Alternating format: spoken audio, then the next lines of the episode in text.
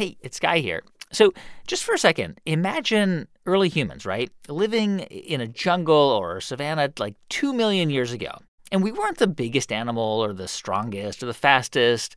We couldn't swim or even climb very well. So, how did we survive? Well, in this episode, we explore some of the unbelievable ways humans have learned to adapt. It's called Adaptation, and it originally aired in November of 2015. This is the TED Radio Hour. Each week, groundbreaking TED Talks. TED Talks. Um, TED. TED. Technology. Entertainment. Design. Design. Is that really what it stands for? I've never known that. Delivered it- at TED conferences around the world. The gift of the human imagination. We've had to believe in impossible things. The true nature of reality beckons from just beyond. Those talks, those ideas, adapted for radio. From NPR. I'm Guy Raz. So, you might be a really terrible runner. Maybe it's just not your thing. But this guy, Yep, I'm right here. great. Oh, perfect. He is out to convince you I'm Chris McDougall. I'm the author of Born to Run. that millions of years ago, evolution turned us into runners. And Chris says running, uh, to be precise, long distance running, is basically all we got. I mean, think about this right now. If you stripped me naked and you chucked me out in the woods, I have no natural weaponry at all. I mean, humans as animals, we're not very strong. You, yeah, right. We can't climb very well. We don't swim very well. We can't fly. We have no fangs. We got nothing. I probably would not walk back out of those woods. There's a theory about human evolution, and it argues that the human brain basically just exploded in size about 2 million years ago. And a lot of that growth came from food, which included eating animals. But we also know that humans only started to kill their prey with rocks and spears about 200,000 years ago. So, a big anthropological mystery, which Chris laid out on the TED stage. So somehow, for nearly two million years, we are killing animals without any weapons. Now, we're not using our strength because we are the biggest sissies in the jungle. Okay? Every other animal is stronger than we are. They have fangs, they have claws, they have nimbleness, they have speed. You know, we think Usain Bolt is fast. Usain Bolt can get his ass kicked by a squirrel. Okay? We're not fast. That, that would be an Olympic event. Turn a squirrel loose. Whoever catches a squirrel, you get a gold medal. So no weapons, no speed, no strength, no fangs, no claws. How are we killing these animals? Perhaps it's because humans, as much as we like to think of ourselves as masters of the universe, actually evolved as nothing more than a pack of hunting dogs. Maybe we evolved as a hunting pack animal. Because the one advantage we have in the wilderness is sweat. Better than any other mammal on earth, we can sweat really well.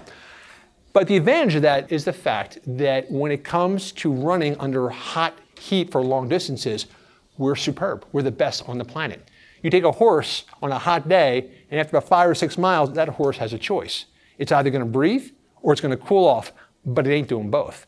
We can. So, what if we evolved as hunting pack animals? What if the only natural advantage we had in the world was the fact that we could get together as a group, go out there on that African savannah, pick out an antelope, and go out as a pack and run that thing to death? I mean, we essentially evolved to endure. That's exactly it. That is our one superpower on Earth. Yeah. And I love it too because it's not the superpower you would choose for yourself. You know, if you were given all of the powers in the animal kingdom at your disposal, you think, I want to soar like a hawk, I want to swim like a dolphin. But actually, it was that ability to sweat which made every other great human achievement possible because the fact that we could sweat allowed us to run super long distances on hot days. Yeah. So rather than overpowering animals, rather than out sprinting them, we can endure. We can go and go and go and go until and go and go they would just collapse and fall over. And go and go and go. This is how we became who we are by adapting. And though we think of adaptation as something intrinsic, like evolution, it can also be a choice, a decision you make to change, and a power we all have. So, on the show today, we're going to explore ideas about adaptation, whether it's adapting to our biological circumstances, or our physical limitations, or the changing world around us. For Chris McDougall, the idea that humans adapted to run long distances means that somewhere deep inside of us, we're built for it. So the obvious question Chris asked is if we're intrinsically meant to do this, how come most of us don't? And the answer to it, I think, can be found down in the copper canyons of Mexico, where there's a tribe, a reclusive tribe called the Tarahumara Indians. They have been living essentially unchanged for the past 400 years. When the conquistadors arrived in North America, you had two choices. You could either fight back and engage, or you could take off. The Mayans and the Aztecs engaged, which is why there are very few Mayans and Aztecs. The Tarahumara had a different strategy. They took off and hid in this labyrinthine networking kind of spiderwebbing system of canyons called the Copper Canyons. And there they've remained since the 1600s, essentially the same, same way they've always been. Deep in the old age, 70 and 80 years old, these guys aren't running marathons. They're running mega marathons. They're not doing 26 miles, they're doing 100, 150 miles at a time, and apparently without injury, without problems. Wow. I mean, how did this happen? I mean, how, how, what's the story? So here's the thing. When I first went down to the Copper Canyons to look for the Tarahumara, I thought that what I was going to be finding was like, you know, Professor X's X-Man Academy. I thought Yeah. I was going to find there's like culture of like mutants. Right. What I discovered instead was this is normal humanity. I was looking into our own past. I was actually looking at what humans really are.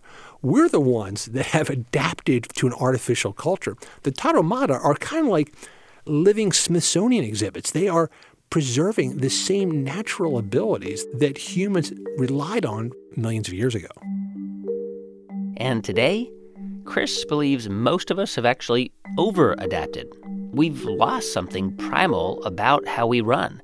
And the story of how that may have happened starts with a guy named Bill Bowerman. And he was a coach at the University of Oregon. Bowerman coached track and field there. And in the mid 1970s, he heard about a group of people in New Zealand who would run through the hills near their town. former cardiac patients, people who had had heart attacks.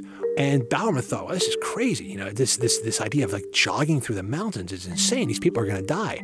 But what he realized is these people were actually prospering. Instead of their hearts giving out, their hearts were getting stronger. Okay, so long story short, it was Bowerman. running was not exactly the thing it is today back in the 1970s. So Bowerman brings the phenomenon of jogging to the US. And he starts by inviting students to come jog with him on the weekend. And one of those students was a guy on Bill Bowerman's track team. His name was Phil Knight. And he had an idea. Phil said, hey, you know, as long as people are interested in this new hobby of jogging, there's not much we can do to capitalize on except for one thing. The only thing you can use is a pair of shoes. So Phil Knight started the company of Blue Ribbon Sports, which became Nike. And he started to innovate and mess around with shoes. Now, the early Nike running shoes were like the same kind of things that Jesse Owens and Roger Bannister wore Yeah, so like what was Jesse Owens running on? pair of slippers. Everybody's oh, again. It, essentially, it's actually not very different than what elite runners wear today, which is the thinnest sliver of protection underneath their soles. Nothing else. But what really made Nike's fortune is bigger is better. The bigger you can make it, the more cushiony, the more soft, the more people are going to be attracted to it.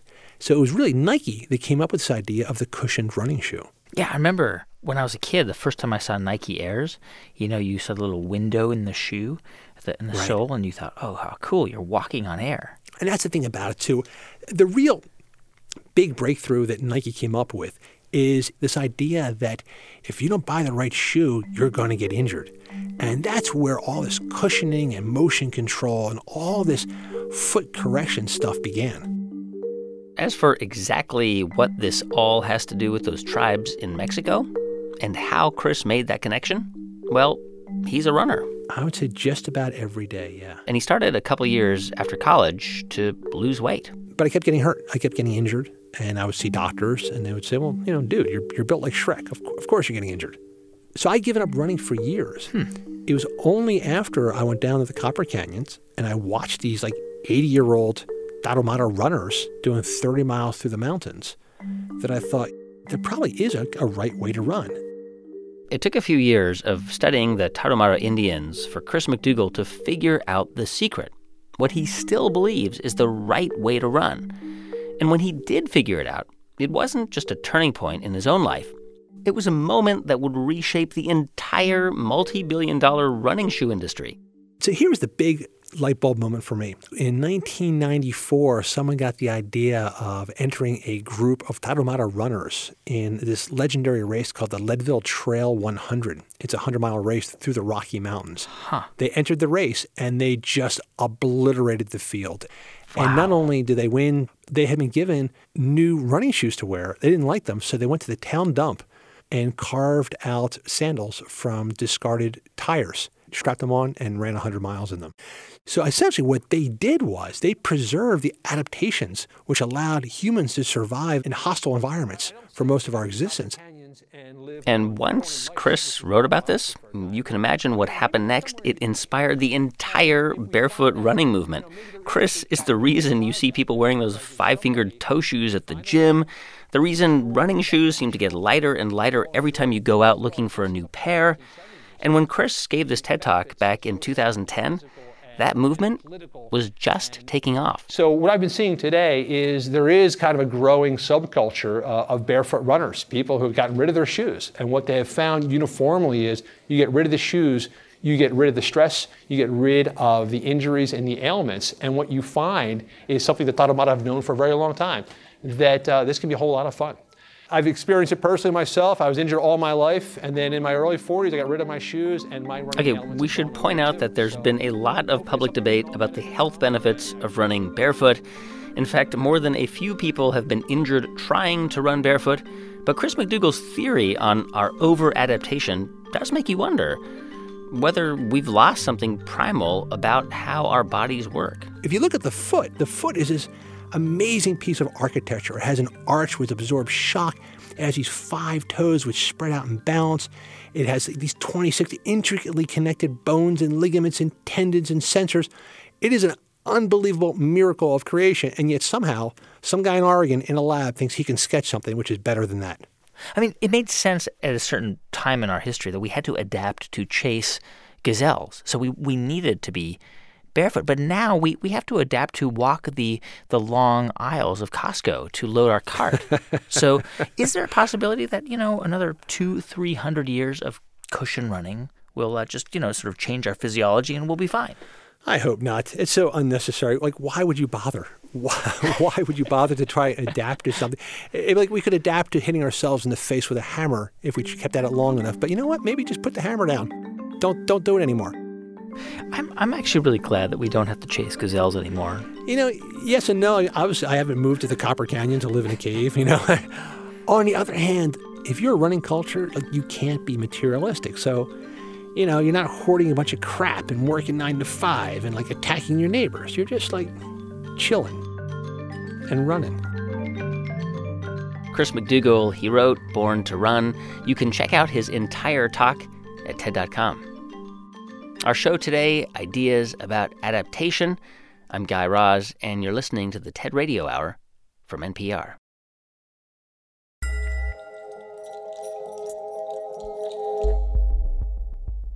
Hey everyone, just a quick thanks to two of our sponsors who help make this podcast possible. First to WordPress.com. Creating your website on WordPress helps your customers find you, remember you, and connect with you. At WordPress, you'll find hundreds of beautiful designs, the ability to add a custom domain name, and features to make your business more visible online. WordPress offers 24 7 customer service if you need help. Get 15% off your new website today at WordPress.com/trh. Thanks also to the new Surface Pro from Microsoft. This powerful laptop has a long battery life that lasts all day, so you can run the programs you need. It's also you can get more done when you're working on your passion projects around town. The Surface Pro goes wherever you go because at under two pounds, it's light and fits in your bag. And it works with your iPhone, so it's synced with your life. The new Surface Pro is the lightest, most powerful Surface Pro ever.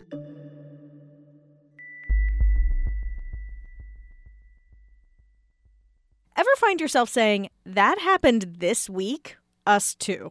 all the time. I'm Tamara Keith, host of the NPR Politics Podcast, where we follow the political twists and turns and break down what it all means. Find us on the NPR One app or wherever you get your podcasts.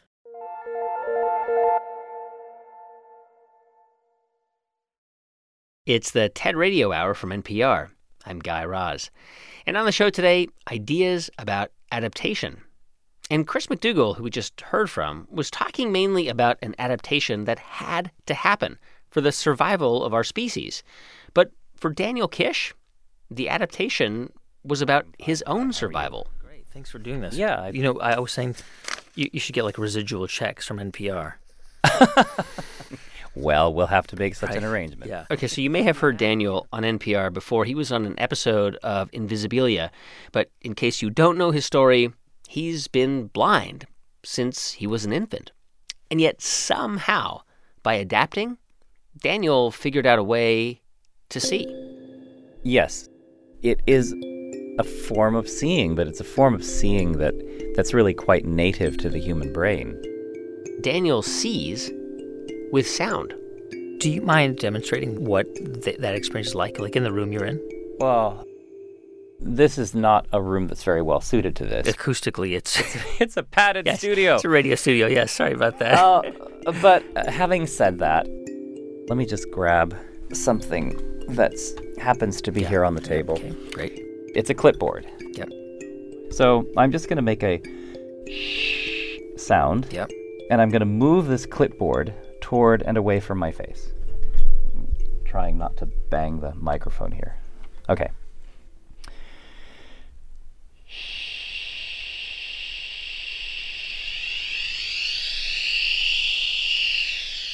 Okay, what Daniel's demonstrating here is the way sound changes depending on what's around you. And certain animals can use those sound changes to get a sense of their surroundings. It's called flash sonar or echolocation. But while bats and dolphins are born with this ability, for Daniel, for any human, it's an adaptation. Wow. Now, the shushing isn't really conducive because it will tire you out. So instead of shushing, Daniel learned to click his tongue. And he uses these clicks to get all kinds of information. Clicks go out, the sound bounces off, say, a table, it comes back to Daniel's ears, and it helps him figure out how close the table is. You would know there's something there. Okay, don't bump into it. But he can also tell whether that object has a hard or soft surface. And as I'm talking now and moving this thing toward me and away from me, you can kind of hear this sort of uh, hard surface compared to something like this. What I have in front of me is is absorbent. Daniel learned to detect those kind of small differences when he was just over a year old. In the house, I might have discovered the curtains sounded softer than the than the wall. Um, the refrigerator, you know, would have sounded different from the the oven. So, an infant will start to build these things up very, very fast. I mean, an infant's brain is just really, really conducive to that. In fact, what's going on in Daniel's brain is similar to what happens in your brain when you see with your eyes. He really does get a kind of mental image of the world around him. I refer to it as uh, three dimensional fuzzy geometry. Um, so you get uh, three dimensional representations of physical surfaces and their arrangements and layouts. So it is a form of seeing. And that process, for Daniel, it's all about Neural real estate. basically your brain's capacity to handle different information. And for most people, vision is what takes up a lot of that neural real estate. Some would say as much as 40% of the brain is, is dedicated to visual processing. So that's a large chunk of brain. The computational power is already there. It's just a matter of kind of changing the input channels. And that's exactly what Daniel has done. He's adapted to his blindness by basically repurposing his brain ever since he was a baby, as he described on the TED stage. I was born with bilateral retinoblastoma, retinal cancer. My right eye was removed at seven months of age. I was 13 months when they removed my left eye. The first thing I did upon awakening from that last surgery was to climb out of my crib and begin wandering around the intensive care nursery, probably looking for the one who did this to me. And that curiosity never really stopped. He just found a new way to keep exploring. And of course, his parents played a pretty big role, but mostly they did that by letting Daniel find his own way to adapt. They understood that ignorance and fear were but matters of the mind, and the mind is adaptable. They believed that I should grow up to enjoy the same freedoms and responsibilities as everyone else. In their own words, I would move out, which I did when I was 18. I will pay taxes, thanks. And they knew the difference between love and fear. Fear immobilizes us in the face of challenge. They knew that blindness would pose a significant challenge. I was not raised with fear. They put my freedom first before all else because that is what love does. For Daniel, this was the main difference between him and other blind kids. He was given the freedom to figure things out on his own. And in this way, Daniel was both pretty normal and really unusual because he was a blind kid who was raised more or less like a kid who could see. Sighted infants learn to see from experiencing the world and by systematically withdrawing our support from the infant. We're not holding their hand for support all of this time, and we're not bringing things to them all of this time because we expect that by the age of about 12 months, that they're going to start taking their first steps, and we're all very happy about that. And if you're lucky, you capture it on film. That is not the way this happens for blind kids. Yeah. But it is the way it happened for me. I mean, when you were a, a, a, child, were you just sort of like climbing trees and like climbing stuff and, and trying to, you know, just do the things that any kid does? yeah. So I pressed hard to get into things and onto things and up things and over things. So, uh, and, you know, it, it's kind of funny in a way because with blind kids, we tend to characterize blindness with immobility. Yeah. And we couldn't be further from the truth because uh, for a blind kid to act upon that sense of curiosity that tends to be natural, they have to move. They have to become very physical about their environment. And to restrict that is devastating. So today, Daniel spends most of his time trying to undo those restrictions. And he does this by teaching kids who are also blind how to do what he does, how to get around the world more independently. And what he's constantly telling those kids is that their social barriers are much bigger than their physical ones. Think for a moment about your own impressions of blindness. Think about your reactions when I first came onto the stage, or the prospect of your own blindness. The terror is incomprehensible to most of us. Because blindness is thought to epitomize ignorance and unawareness, hapless exposure to the ravages of the dark unknown. How poetic. Fortunately for me, my parents were not poetic, they were pragmatic. I was not raised to think of myself as in any way remarkable. I have always regarded myself, much like anyone else, who navigates the dark unknowns of their own challenges. Is that so remarkable? I do not use my eyes, I use my brain. Now, someone somewhere must think that's remarkable, or I wouldn't be up here. But let's consider this for a moment. Everyone out there who has ever faced a challenge, raise your hands.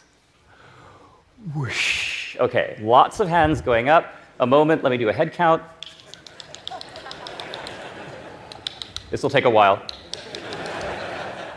Okay, lots of hands in the air, keep them up. Those of you who use your brains to navigate these challenges, put your hands down. Okay, anyone with your hands still up has challenges of your own. so we all face challenges, and we all face the dark unknown, which is endemic to most challenges, which is what most of us fear. Okay? But we all have brains that activate to allow us to navigate the journey through these challenges. Do you think that you adapted to your blindness, or do you think that you adapted to a world that is designed for people who can see? Both. It would be both because you adapt to your conditions, and your conditions include your characteristics as well as the characteristics around you. So, a creature like a dolphin who functions mostly in the dark had to develop a way of functioning in the dark. Yeah. yeah, so they developed their sonar. Same with bats. Well, bats very cleverly realized, you know what? Most creatures in the world see and don't really travel very much in the dark. So why not travel in the dark? So um, I guess as a, as a human who was blind, I adapted to my blindness by finding a different way to see in a world that isn't really conducive to not seeing. I mean, it seems like you, you know you did what humans are just kind of naturally meant to do, right? Like we are wired to do this. That that our bodies, our minds, we we adapt to the circumstances and the challenges around us. That's just it. One of the first critical functions of our brain is to adapt, to adapt to conditions, to understand its conditions. So if you try to contrive around that, you're seriously second guessing what the brain is capable of. So I would say that that's true. I would say that, that the brain is naturally inclined to adapt. And really, what my what my own circumstances did when I was younger was to to let that play out. Daniel Kish, he founded World Access for the Blind. You can see his entire talk at TED.com.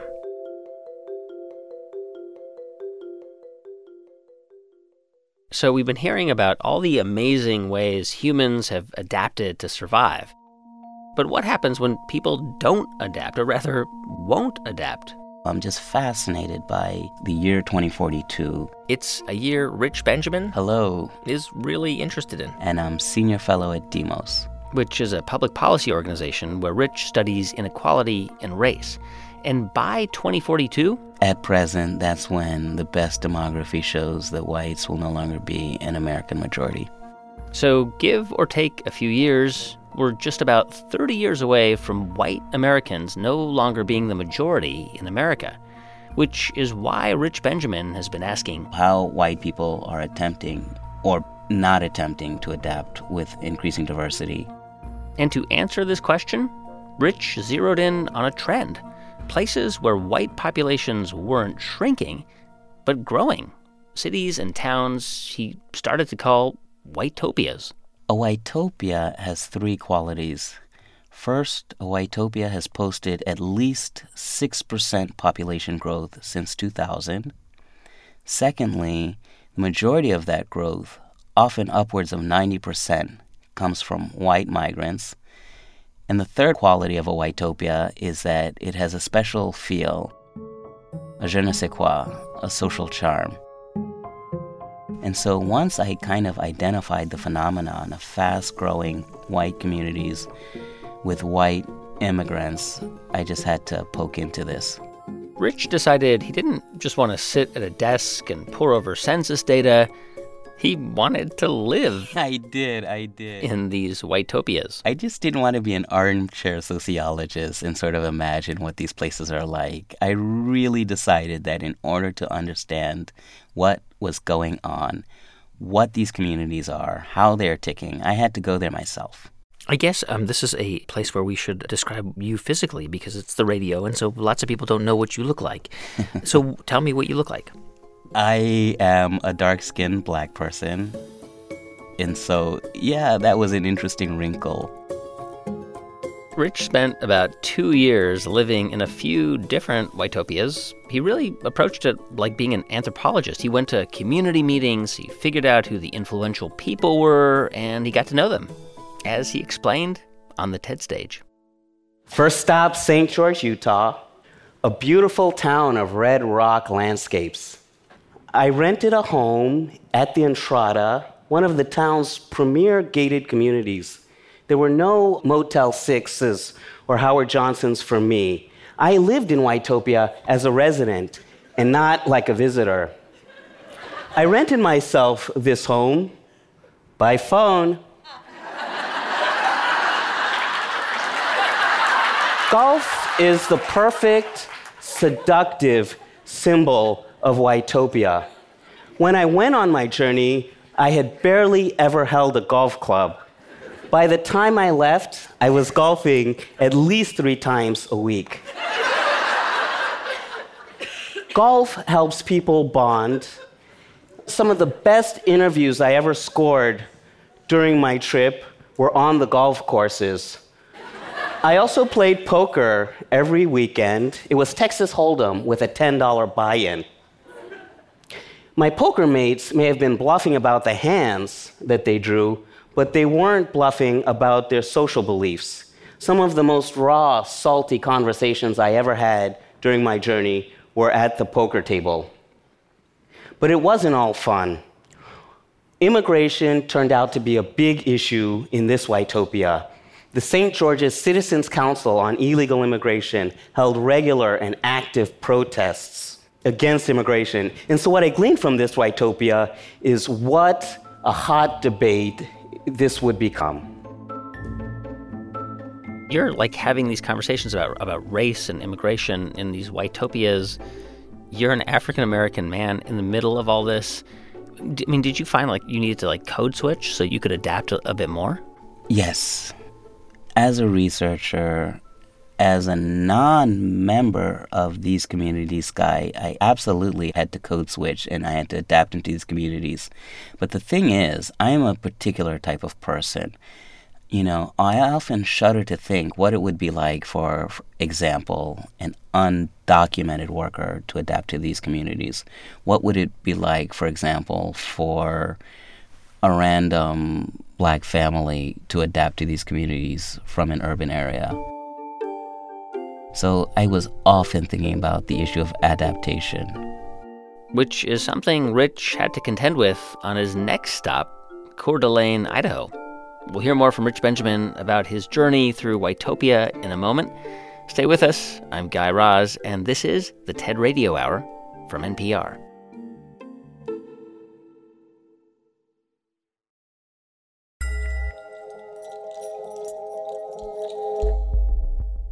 Hey everyone, just a quick thanks to two of our sponsors who help make this podcast possible. First, to TIAA. In the past three years, TIAA has shared $10 billion in profits, not with shareholders, but with participants. TIAA retirement plan customers. And for years, it's provided personalized financial advice at no extra cost, regardless of the size of their accounts. TIAA gives back to participants so participants can give back to the world. Learn more at TIAA.org. Thanks also to Starbucks. For the past 43 years, Starbucks has served their bold signature espresso. But for the first time ever, they're introducing a second espresso Starbucks Blonde Espresso. It's smooth and subtly sweet. So, whatever your drink is, from a flat white to an iced Americano, try it with Starbucks Blonde Espresso. And as always, you can order ahead on your Starbucks app.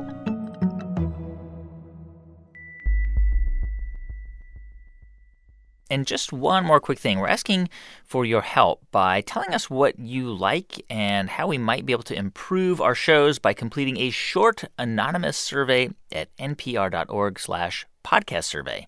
It takes just a few minutes, and you'll do all of us here at the TED Radio Hour a huge favor by filling it out.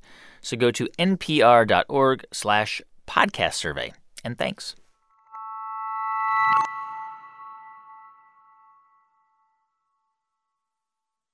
It's the TED Radio Hour from NPR. I'm Guy Raz. And on the show today, we're exploring ideas about adaptation, or in some cases, the inability to adapt.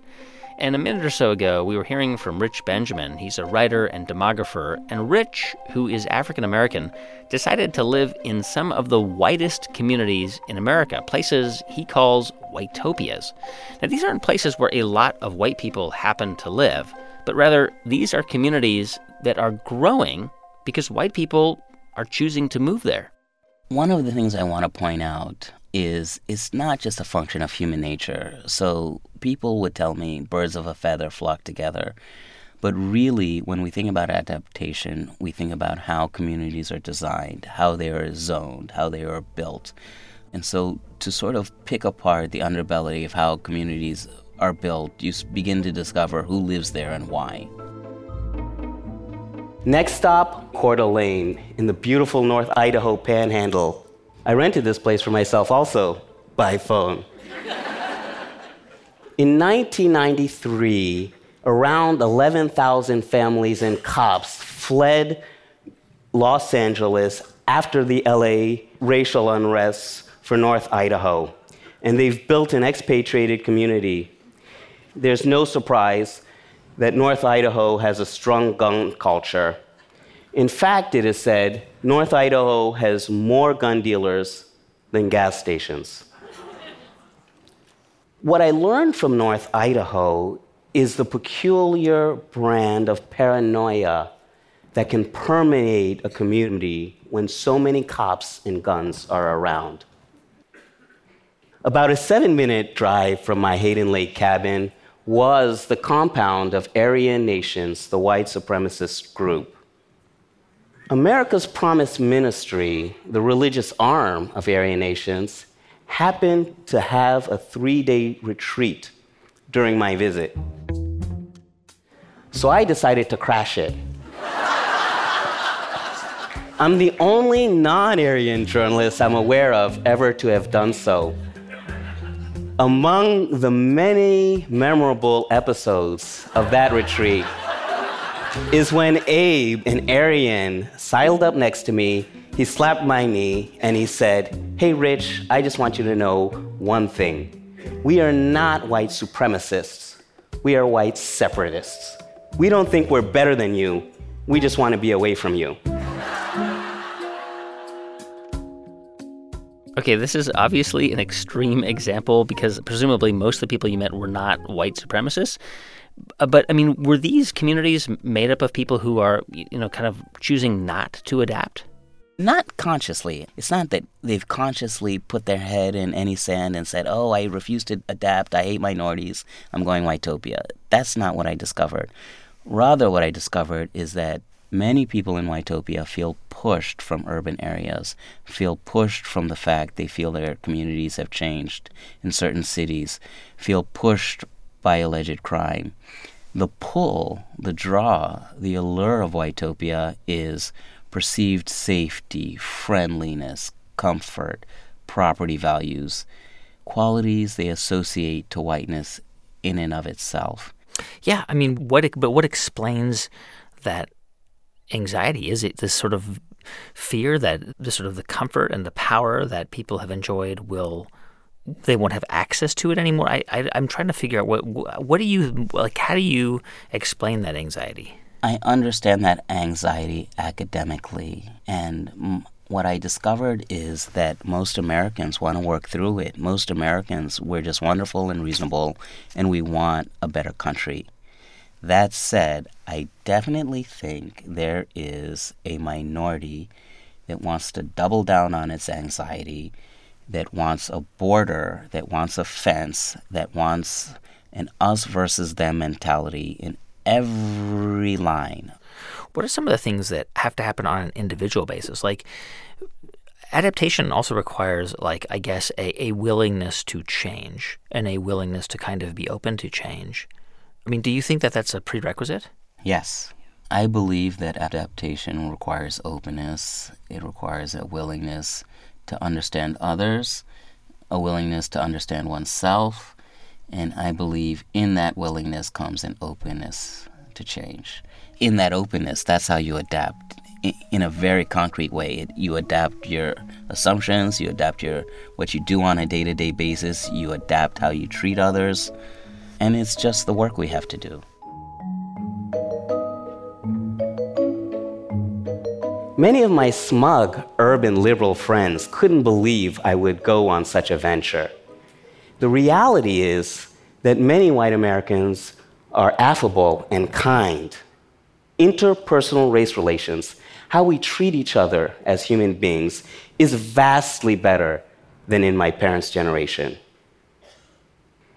As Americans, we often find ways to cook for each other, to dance with each other, to host with each other.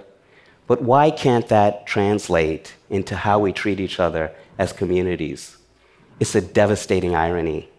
How we have gone forward as individuals and backwards as communities. When you think about any any species and even the human species like we can adapt to different environments and we have right? Like over the course of human history you know homo sapiens have adapted to their environments um, we've developed culture and ethnicity and all these things but it seems like the one thing we haven't quite figured out as a species is how to adapt to each other. Um, yes and no. In my thinking and what this journey has taught me is it need not be the case either way. It simply depends on how we conduct ourselves. Bad policy, bad political choices, bad social choices leads to the conclusion that we do not adapt together well. Good policy, on the other hand, good social choices, good learning, good understanding, good research can lead us in the other direction where we better adapt to one another. So, all I'm saying is, I just don't believe it's a foregone conclusion of how we adapt. My point is, that doesn't have to be this country's path. Rich Benjamin wrote the book Searching for Whitopia. You can see his full talk at TED.com. So, if, as Rich Benjamin experienced, human adaptation can be complicated, imagine trying to get an inanimate object to adapt. For Janet Echelman, her entire work is dependent on the adaptability of her medium. Janet's an artist and mainly a sculptor, but not the kinds of things carved from stone or cast in metal that sit on pedestals in museums. Janet's work is mounted high above the ground. First of all, there's no pedestal. They're floating works. They all are suspended from above and they're soft. And I think that's important. They adapt to the environment around them. There was a big storm in Denver when my sculpture was there. The street lamp beneath it was felled by the strength of the wind. Wow. And my sculpture was completely unscathed.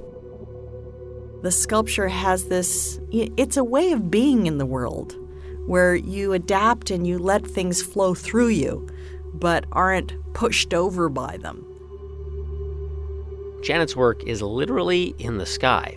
And she sculpts with strands of fiber, and it looks a little like netting, except shaped and designed to take on a form.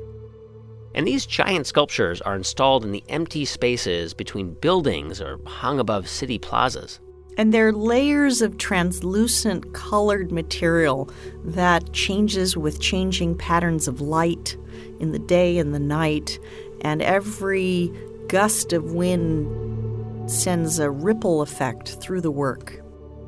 So I want the sculpture to always be changing and evolving and revealing something new. They're very sort of delicate and ephemeral. And in a way, I just create a structure, and then the changing forces of nature adapt the form and create all of this variety and endless discovery. And even though these sculptures are flowing and billowing, the form is entirely adaptable to weather, to light, and to different public urban spaces. But the idea itself to create pieces out of soft fibers also came out of a very real artistic adaptation. It's a story Janet told on the TED stage. 14 years ago, I first encountered this ordinary material, fishnet, used the same way for centuries. I never studied sculpture, engineering, or architecture. In fact, after college, I applied to seven art schools and was rejected by all seven. I went off on my own to become an artist, and I painted for 10 years when I was offered a Fulbright to India. Promising to give exhibitions of paintings, I shipped my paints and arrived in Mahabalipuram. The deadline for the show arrived. My paints didn't. I had to do something. This fishing village was famous for sculpture, so I tried bronze casting. But to make large forms was too heavy and expensive. I went for a walk on the beach, watching the fishermen bundle their nets into mounds on the sand. I'd seen it every day, but this time I saw it differently. A new approach to sculpture, a way to make volumetric form without heavy solid materials. I discovered their soft surfaces revealed every ripple of wind in constantly changing patterns. I was mesmerized. My first satisfying sculpture was made in collaboration with these fishermen. It's a self portrait titled Wide Hips. I guess we should describe this uh, self-portrait wide hips because to me it sort of looks like it looks like an upside-down parachute. How would you describe it? Well, I was sleeping under mosquito nets. So there's a white cone like form that oh, is yeah. my mosquito net. Yeah, that's right. It's exactly what it is. Yeah. Yeah, it's been yeah. cut into panels and sewn.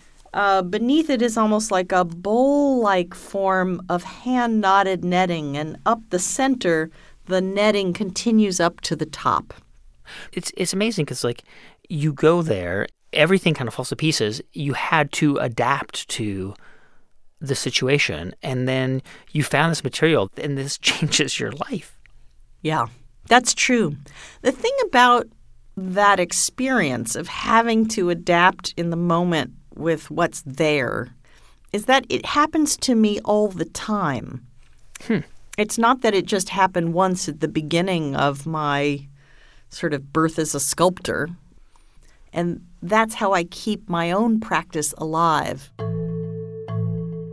That's what makes me excited to wake up and walk into the studio. Yeah. Is that each project is a new set of constraints, and I'm going to find some new solution that I don't yet know. The first sculptures Janet produced in India, the ones made out of fishnets, they were pretty small. But it's they were small when I made them, but I wished they were immense. And so when her first big commission came in to create a permanent sculpture over a large traffic circle in the coastal city of Porto in Portugal, Janet had to adapt her artwork to a massive scale. For two years, I searched for a fiber that could survive ultraviolet rays, salt air, pollution, and at the same time remain soft enough to move fluidly in the wind. We had to engineer it to move gracefully in an average breeze and survive in hurricane winds. I found a brilliant aeronautical engineer who designed sails for America's Cup racing yachts named Peter Heppel. He helped me tackle the twin challenges of precise shape and gentle movement. I couldn't build this the way I knew because hand tied knots weren't going to withstand a hurricane. So I developed a relationship with an industrial fishnet factory, learned the variables of their machines, and figured out a way to make lace with them. Three years and two children later, I walked underneath it for the first time. As I watched the wind's choreography unfold, I felt sheltered and at the same time connected to limitless sky. my life was not going to be the same.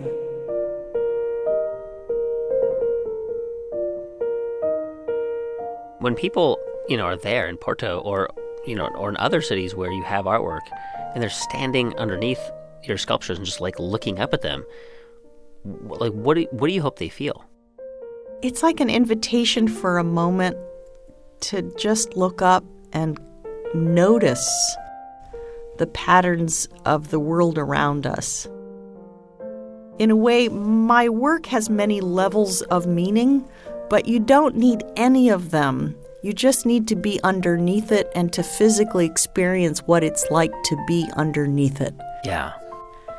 There's something that I can't describe in words because it's pre verbal. Hmm. It's like a memory of being a really small child, and the world is above you, and soft and gentle and flowing, you know, like my mother's skirts flowing in the wind. Yeah. See, do you remember when you were a kid, like go crawling under in, inside her skirt? Like I remember, like as maybe I was three or four years old, like hiding in there. Mm-hmm. I also used to build forts out of sheets and yeah, blankets, oh, and chairs. Yeah, yeah, and like tuck them under chairs and under. T- so it it's that kind of feeling where the world is big and safe. Artist and sculptor Janet Echelman. You can see some of her work and her TED Talk at ted.npr.org.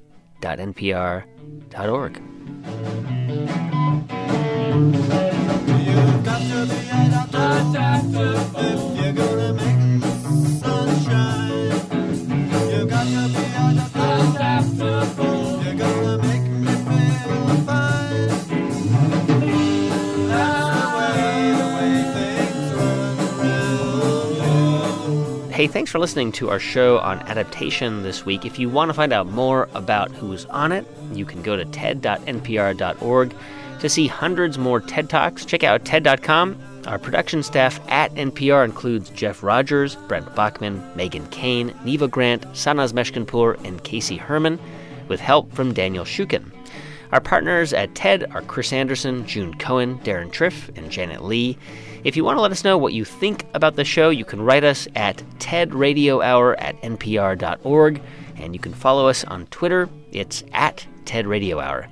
I'm Guy Raz, and you've been listening to Ideas Worth Spreading right here on the TED Radio Hour from NPR.